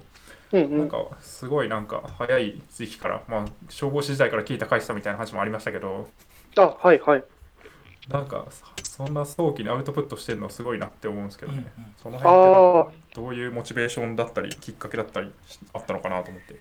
ああ、それはそうですね。やっぱ僕は地方で周りにエンジニアの方がいなかったっていうのも結構大きくて、うん、やっぱ何かアウトプットすると反応があるじゃないですか。で、最初にキータに書いた時も、はい、なんか僕が書いた Ruby の記事に対して3000文字くらいで、いやここはおかしいみたいなコメント書いてくれた人がいて逆に愛を感じますね。そうで、いや これめっちゃいいなと思って、アウトプットしたら反応が来るんだみたいなエンジニアの人とここでなんか会話できるぞみたいなのを思ってキータにはずっと投稿してて、今はだいたい140記事くらいあって LGTM は8900くらいありますね。一番もらえてるので1300とか1400とか LGTM ある記事もありますね。強い。確かになんかインターネットでつながるというところが、ね、はい、なんだろうな、つながりが得られそうだって思って、そこで、ね、インターネット上でアウトプットをして、まあ、じゃあ別に LT でやるのもそんなにリアルなやるっていうだけで、あ、もう最近ちょっとですけど、そうですね、LT はやっぱり唯一消防の経験が生きる場面なのでっていうのはなんていうんですか、つかみ の火消しでしたみたいなあれが唯一消防士の経験がエンジニアに生きる機会ってマジでないんですけどただつかみだけは生きるんで、あれにかけてちょっとこれは使うしかないとだから僕は LT をやってましたね、エンジニアになって。はい、これだったらいけると思う確かにその経験を生かすのはここやつって。そうですね、ここでしか生かせないんだから使うしかないと思ってLT はどんどんやってきましたね。うんうん、なるほど、いいですね。面白いですね。うん。からでもそうか、今はこう M3 ではなくて、まあ、Misocaを作っていらっしゃると思うんですけど、うん、そこのきっかけとかもともと結構単純にできてるのもあって、転職したきっかけとかあったんですか？あ、そうですね、もともとはずっと M3 でやるつもりで、いたんですけど、ちょうど1年くらい経った時に、まあ、家族、僕は妻と妻の父と妻の実家に住んでるんですけど、その父がちょっと調子が悪くなってしまって、うんうん、なんかまあ、家に帰らなくちゃいけないみたいなのがあったんですよ。で、まあ、その父の病気の関係もあったんで、まあ、なかなかこのまま東京にいるのは厳しいと。でもその当時は M3 でリモートってなかなか現実的じゃなかったんですよね。うん、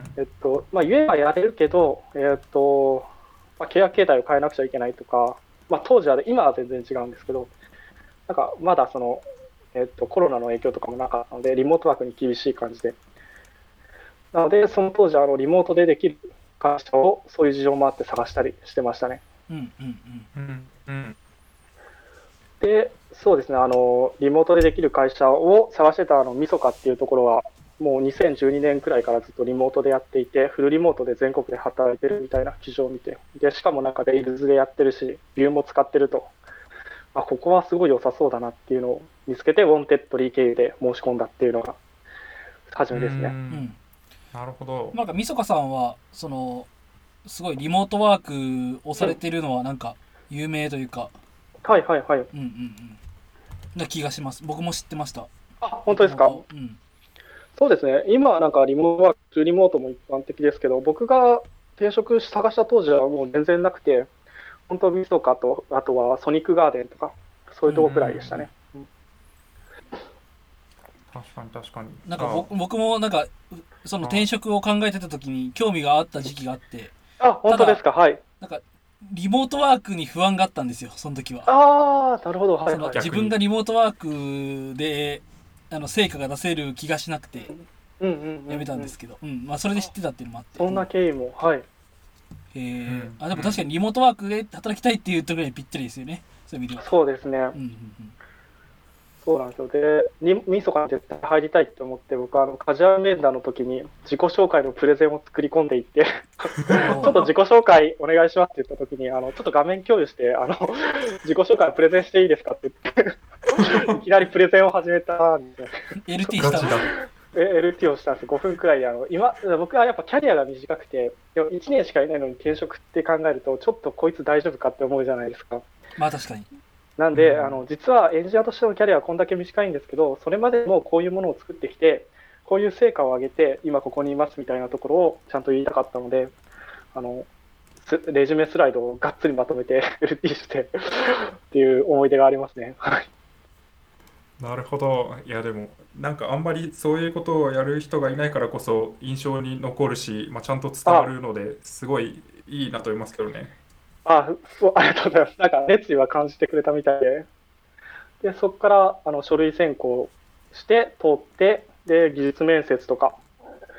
あとは、まあ、何回結構受けましたね。 3,4 回技術面接とか受けましたね。うんうんうん。逆にその辺フルリモートだからその辺しっかり見るっていう感じだったんですね、多分。そうですね、うん、なんでそうですね、フルリモートなんで最終試験とかとは実際にリモートで働いている環境を再現して、会議室に一人で一人じゃなくてペアプロをしながら本番コードを修正するみたいな試験とかあって、その時もスラックで、全国のチームメンバーの人と会話しながら、要点聞いたりとか、あとはどういう修正でどういう意図でこういう方針にしたかとか、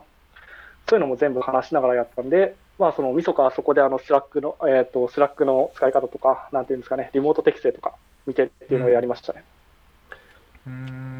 いいっすね。なんかリモートワークで慣れてる会社の採用方針みたいな。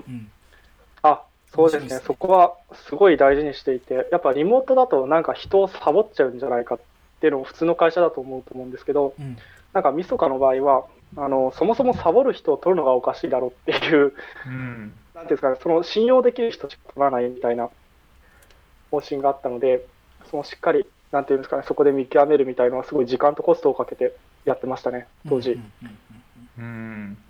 いいっすね。確かになんか時代が追いついた感がありますね。そうですね。そうですね。フルリモートの時代が、はい。今みんな多分そこで悩んでたりするんでしょうね、絶対。そうですよね。確かに。確かに。そうか。それででもその転職活動の時はもうMisocaさんしかほぼ売ってなかったんですか？そうですね、Misocaだけでしたね。一応なんか転職ドラフト経由でお話いただいて話聞きに行ったりとかしたんですけど、結局最後まで受けたのはMisocaだけでしたね。なるほどですね。すごい。じゃあMisoca入りたいって言ってアプローチして、こう実際に内定というか採用に至ったってことですね。そうですね、もう思いっきりアピールしてなんとか入りたいっていうもう気合をかけていきましたね。はい。なるほど、すごいいい話だ、それは。そこでじゃあもう内定が出て決めて退職エントリーを書き、転職をした。そうですね。はい、退職エントリーを当時書いて、若干ノートで打ってハテブでいろいろコメントをもらえたのが思い出ですね。はい。めっちゃそうですね。354スキがついてますね、ノートの。そうなんですよ。なんか意外にやっぱり消防士っていうインパクトをここでも使ってずるい感じなんですけどいや、使えるものは使うっていう感じでいいと思います。そうですね、そんな感じでいきましたね。いいですね。確かにこのノートも小ノートに貼っとくので見てほしいです。すごい力作感があって、ぜひぜひもしよかったら読んでもらえると嬉しいです。はい。ここからでも転職をして、実際Misocaでこっからリモートワークで働き始めるっていう感じなんですかね。そうですね。一応なんか最初の1回だけは名古屋の方に行って、名古屋がその当時本社だったので、名古屋で1ヶ月出社して、ただ出社したはいいものの、一緒にチームメンバーは富山だったんですけど出社しつつZoom で会話みたいな感じはリモート感あふれる感じでしたね。なるほど、はい。やっぱでもあれなんですね、最初にこう出社期間、リアル出社期間を設けるっていうところはあったんですね。そうですね。ありました。僕が特別長かった。でもそれでも普通の方でも2週間くらいはいて、僕はエンジニアのキャリアは少なかったので1ヶ月くらい、名古屋の方に行って、一応チームメンバーと、ランチしたりとか、名古屋に近辺にいる方も多いので、一緒にそうですね、開発したりとか話したりとかっていうのをやりましたね。なるほどですね。それはなんかこう研修がそこであってってよりはリアルで最初にやって、まあ、関係性作ってからの方がリモートしやすいよねみたいなことなんですか？そうですそうです、まさしくそうです。研修は全然ないですね。いきなりプロジェクトに入る感じで、はい、うんうん、特に、うん、まあオンボーディングはめちゃくちゃしっかりしてました。でもなんだろう、環境構築とか一緒にやったりとか、初めてのプルリクはその日のうちに作るとか、うん、これがオンボーディングというものかっていう衝撃を受けたこいつかと思っていやでもいや、はい、そうですね、そういう思い出がありますね。はい、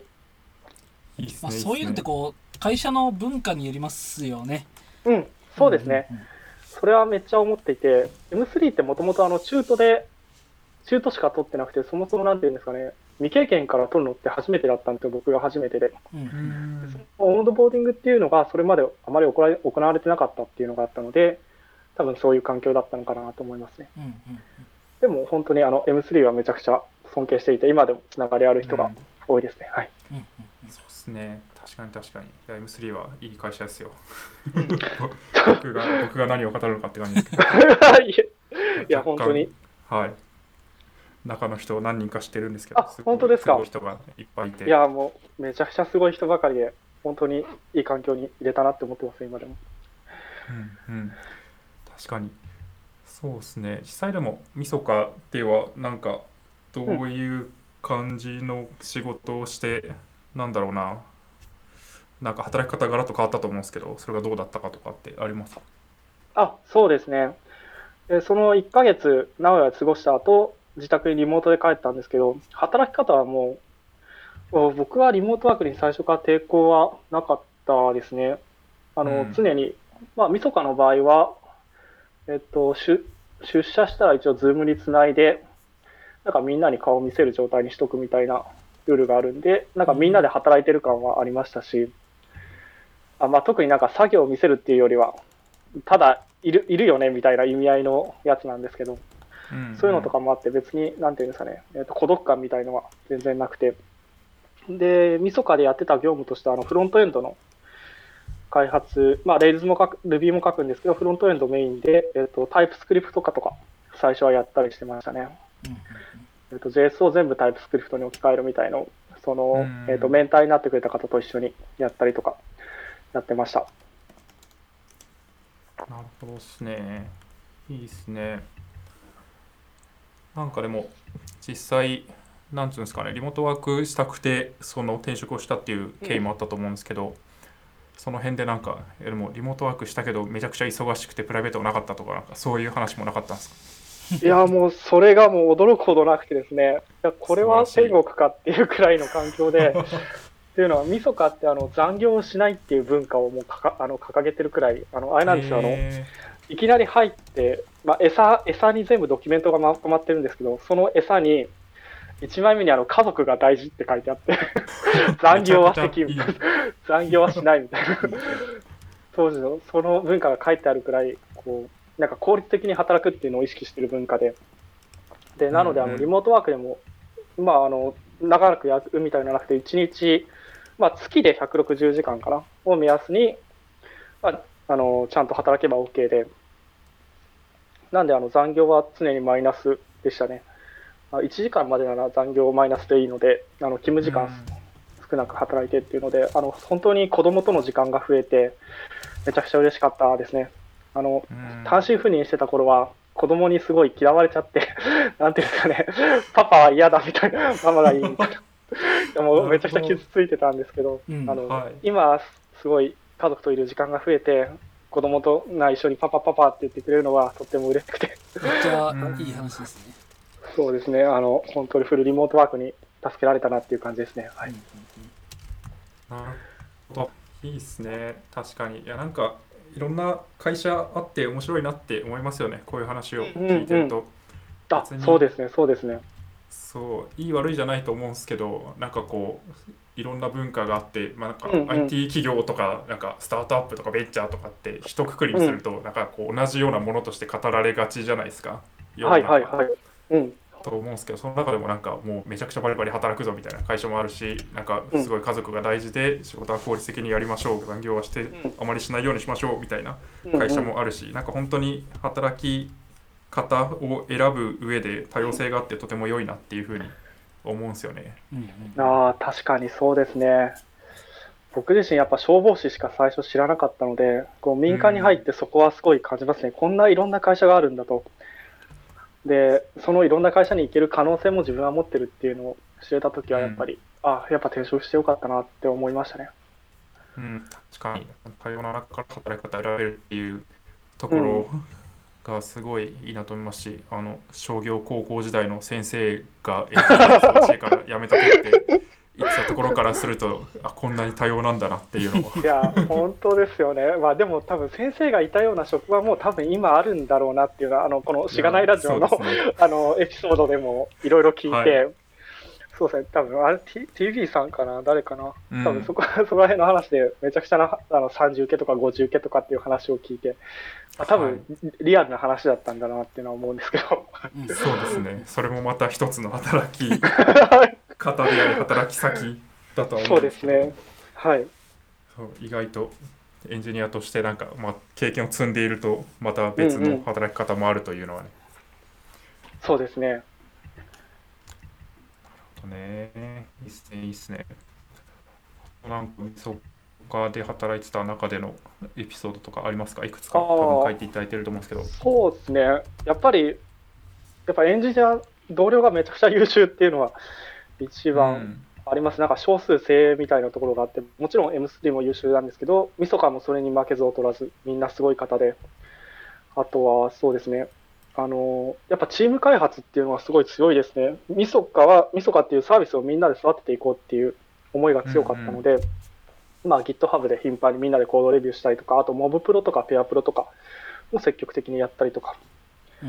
あとはMisocaって開発自体は2012年とかから始まってる、もっと前かなんかから始まってるんで、結構歴史あるシステムなんですけど、ライブラリは全部最新で、Rails も一番新しいの入れてるし、TypeScript も一番新しいの入れてるし、もうなんていうんですかね、すごい綺麗なコードベースをみんなで築いていくっていう文化がすごいなんかいいなって今でも思ってますね。いいですね。あんまりこう負債を抱えないように。そうですね、負債を抱えないように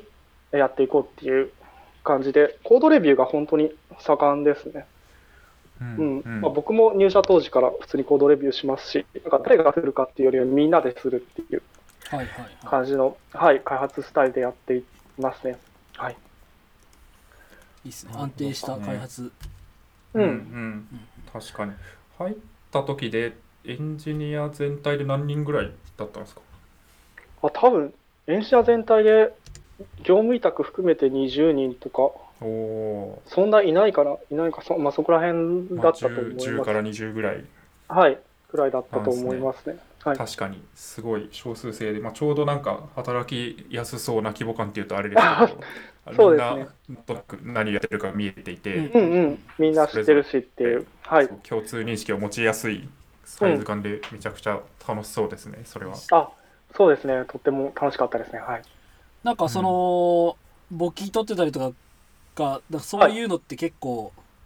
確かになんかちょうどそういうのいきそうな。そうですね、そこは会社と行きましたね。やっぱり会計の話が分かるので、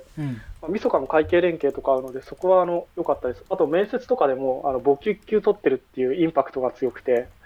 でお前簿記持ってるのかみたいな、なんかこうそういう、いや僕は簿記持ってるんですよみたいな、こうそういうなんかこうメリットありましたね。なんでそこでもやっぱ商業高校の経験に来て、いやなんか人生捨てたもんじゃないなというか、何がつながるかわからんなっていうのを思いましたね。そうですね、いいですね。全部つながってますね、それは。はい、よかったなと思って、今でも生きてますね、それは。あれですよね。そう、僕もなんかこううっすらこうそうなんだなって思いつつこう見てたんですけど、こう弥生株式会社になった、いつなったんですかこれ？今年の7月に合併しましたね。吸収合併ですね。はいはい。そうなんか多分僕がMisoca使った時は、うん、あMisocaっていうサービスがあるんだって思ってで気づいたら、はい一回ログインしたらなんか弥生って書いてあって弥生になってるみたいな。ああそうですね。僕が使い始めた時からもう弥生 ID でログインしてくださいって言って。いや弥生 ID でログイン。弥生 ID わからんのだがみたいな感じ。そうそれなんですよね。それはうんそこはあまり困ってない。ゴニョですよね。ゴニョなんですけどみたいな。そう。いやでもはいどうだったのかなと思って。ああそうですね、なんかもともと僕が入社した当時もすでに買収されていて、ただグループ会社の一つだったんですよ。うんうんうん、でも今年の7月に一応もうMisocaは吸収合併して弥生っていう会社で、もっとMisocaと弥生との連携を高めていってより良い製品を提供するためにやっていくぞってなって合併してるっていう感じですね。はいはい。なんかどこまで話せるかわかんないですけど、はいはい、その合併前後ってどのぐらい働き方とか変わるのかなと思って。そうですね。僕もそれすごい不安で、いや、リモートワークどうなるんだみたいな感じで思ってたんですけど、確かに。弥生はリモートワークしてないのでと思ったんですけど、まあそれが全くそこの弥生の方ですごい、まあMisocaの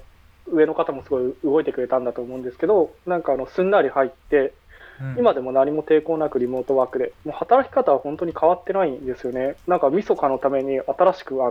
Misoca用社員用のなんか職務作ってくれてで、Misocaはこの社員みたいな感じで全然弥生の方とちょっと違う勤務体系になってたりとかっていうのですごい働き方はあまり変わらなかったです。まあでも徐々に投稿してっていう動きがあるんですけど、今時点では特に変わらずやってますね。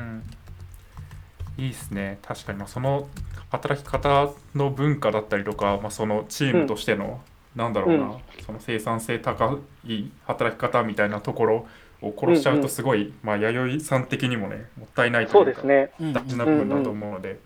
そこを生かしつつ、まあ、そこに学びつつどうやってプロダクトとしてなんか連携強めていくかとか考えてらっしゃるんでしょうねっていう。うん、やっぱり合併してみんなエンジニア辞めちゃったりっていうのも多分いろんな企業で起こってると思うので、うん、そこはすごい見てくれてるのかと思いますね。あとはあれですね、ちょうどその頃から、まあ、Misocaはリモートワークだったんですけど、コロナの影響で、まあ、弥生の方も今全社的にリモートワークでやってるので、うん、逆になんかMisocaの働き方を弥生の方にも展開してっていうのもどんどん動きとしてはありますね。うんうん、確かにちょうどいいこう、うんうんね、両方の良さを、うん、そうですね、うん、取れればって感じなんですね。なるほどなるほど、うんうん、確かに。いやそんな感じですかね、キャリアの話は。そうですね、はい、まあそんな感じでやってますという感じですね、はい。あとでもいくつかトピック書いてもらってますが、なんかこれだけは話しておきたいとか、こう聞いてる人の中にも結構キャリア悩んでいる人とかいるなと思うので、なんかこれだけは伝えたいみたいなことってあったりしますか？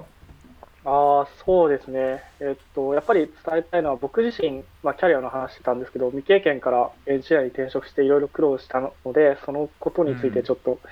話したいなっていうのがありますね。未経験からエンジニアに転職するためにどういうポートフォリオがいいんじゃないかっていう話ですかね。うん、うんうん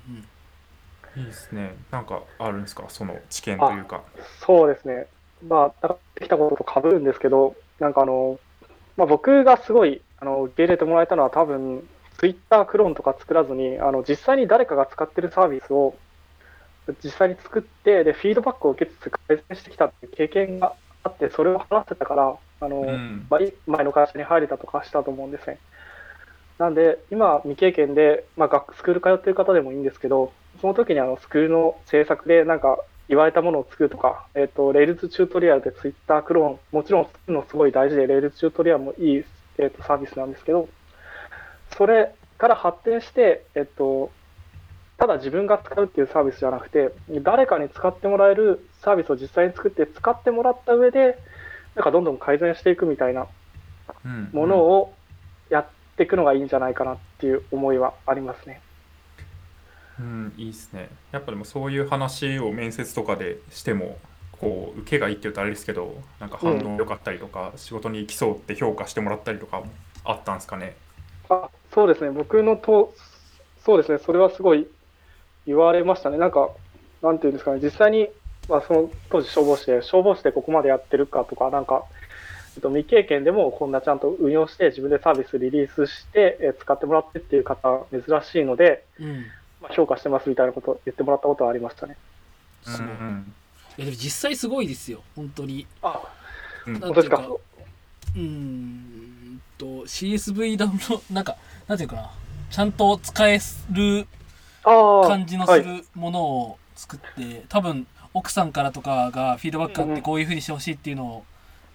ちゃんと作り込んだってことですもんね。あ、そうですね。そこはすごい聞きながらいろいろ改善してきましたね。なんで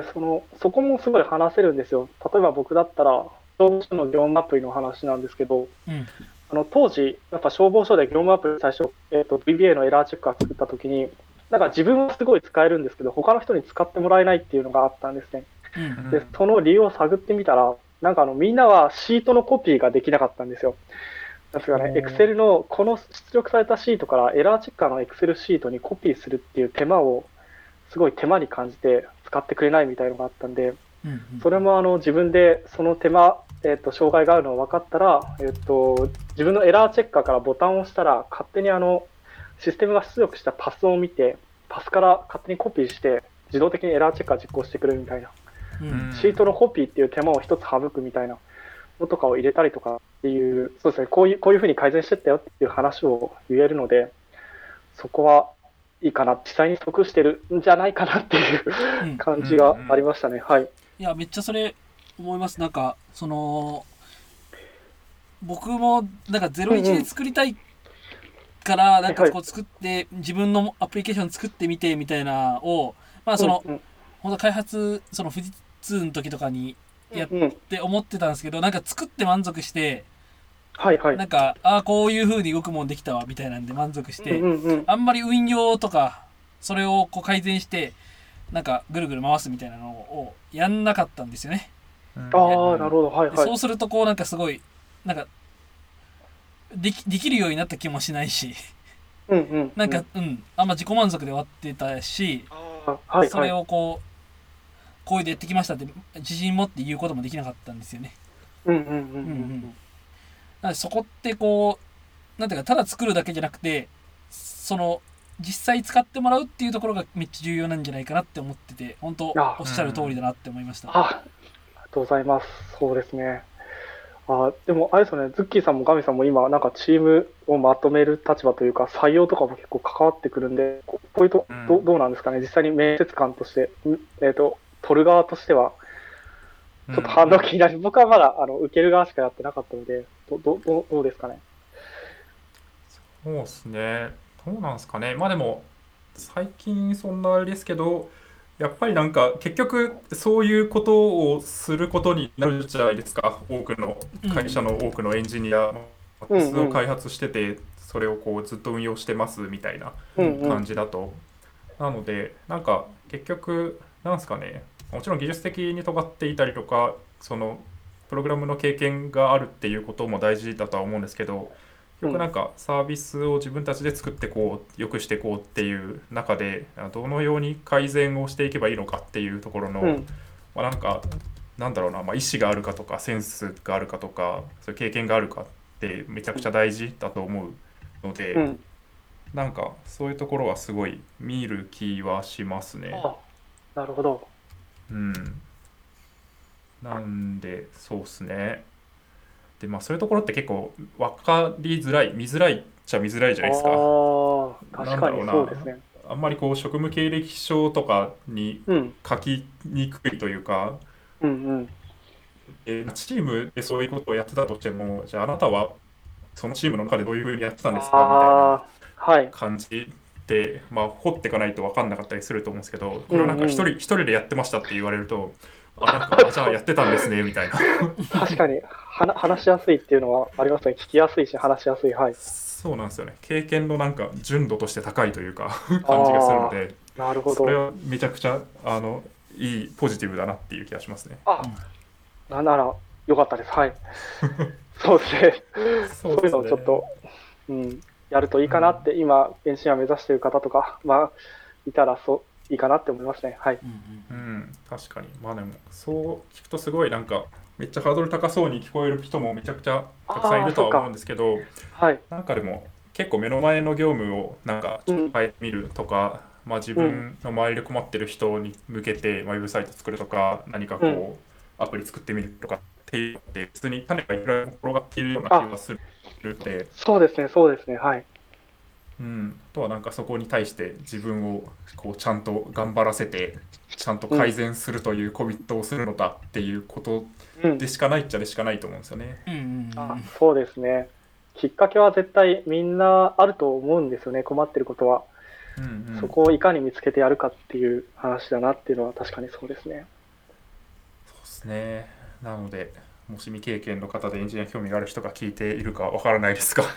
確かにそうか、そうですね、もしいたら、まあ、あるいはそういう人がね身の回りにいて相談された時は、うん、このエピソードとともにそのようなアドバイスをしてもらえるというのかなと思いましたあ、そうですね、嬉しいです、はい、ありがとうございます、はい、じゃあこんな感じですかね。そうですね、時間もいい感じに、はい、バッチリだと思うんで、あ、よかったです、いや本当にありがとうございますでもかなり、まあ、ユニークなキャリアでこう普段そもそも聞けない話、あんまり知らなかった話も聞けたっていうのもあるし、うん、まあ、そのキャリアの考え方とかそのキャリアチェンジのこう裏話みたいなところも聞けたので、すごい面白い回になったんじゃないかなと思います。はい、で、はい、一旦締めていきましょうかね。はい、はい、じゃあ月さんお願いします。はい、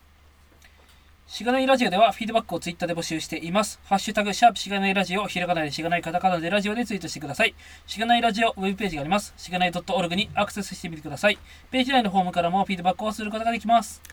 感想、話してほしい話題、改善してほしいことなどつぶやいてもらえると、今後のポッドキャストをより良いものにしていけるので、ぜひたくさんのフィードバックをお待ちしています。はい、お待ちしてます。お待ちしてます。最後に告知などあればどうぞ。はい。じゃあ、最後に告知をさせていただきます。弥生株式会社ではエンジニアを募集しています。で、弥生製品開発チームの方は C シャープとか C++ など SIR 系の技術をメインにしていて、Misocaでは Ruby、TypeScript など Web 系の技術をメインに開発を行っています。で、Misocaチームだけでなくて、弥生チームでも積極的にリモートワークを導入しています。その C シャープとか C++ の技術でリモートワーク可能な機会、まだあまり多くはないと思うんですけど、そういう働き方もできるので、もし興味あれば、採用、サイトか、もしくはまあ自分の DM でも大丈夫なので、応募してくれると嬉しいです。以上です。はい。はい、ありがとうございます。採用ページへのリンクとかは、書目に貼っとこうかなと思います。はい。はい。で、そちらから見てもらえばと思いますし、まあ、結構、まあ、ちょっとね、Misoca側の話になると思いますけど、今日結構話聞けたので興味持ってくれる人もいるんじゃないかなと、うん、あ嬉しいです、はい、僕も使ってます ありがとうございます。これからもぜひうん、うん、いやもっと使いたいんですけどね、ちょっと、まあ、今実際そこしかその請求書っていう業務しかちょっと置き換えれてないので、うんうん、まあ、ちょっともうちょっと見ていきたいなと思いました。今日触れてありがとうございます、はい、やっぱ中の人の話を聞くとね、ちょっと使いたいなっていう気になります、ね、うん、そうそうそう、嬉しいです、はい、そうなりますよね。もう何かあればいつでも言ってください確かに、はい、はい、ありがとうございます。しがないラジオに出演してみていかがでしたか。いや本当にはい、出演する前はめちゃくちゃ緊張してたんですけど、すごいズッキーさんとカミさんがすごい聞いてくれてめちゃくちゃ話しやすくてはい、よく話したかなっていうのと、あとやっぱりずっと出たかったので、ずっとランニング中、僕仕事終わりのランニング中はずっとしがないラジオを聞きながら走ったんで嬉しいやっぱここに出られたんだっていう、すごい嬉しいですね。いやすごいありがとうございました。はい、いやこちらこそ聞いていただいてありがとうございました。出たいと言っていただいてありがとうございます。はい、はい、ぜひ今聞いてる方の中でも出たい方がいらっしゃいましたら言っていただければ、こんな感じで出れますので、はい、お願いします。はいはい、じゃあこんな感じですかね。はいはい、そしたらSP91 は川又亮さんをゲストにお迎えしてお送りしました。亮さんありがとうございました。ありがとうございました。ございました。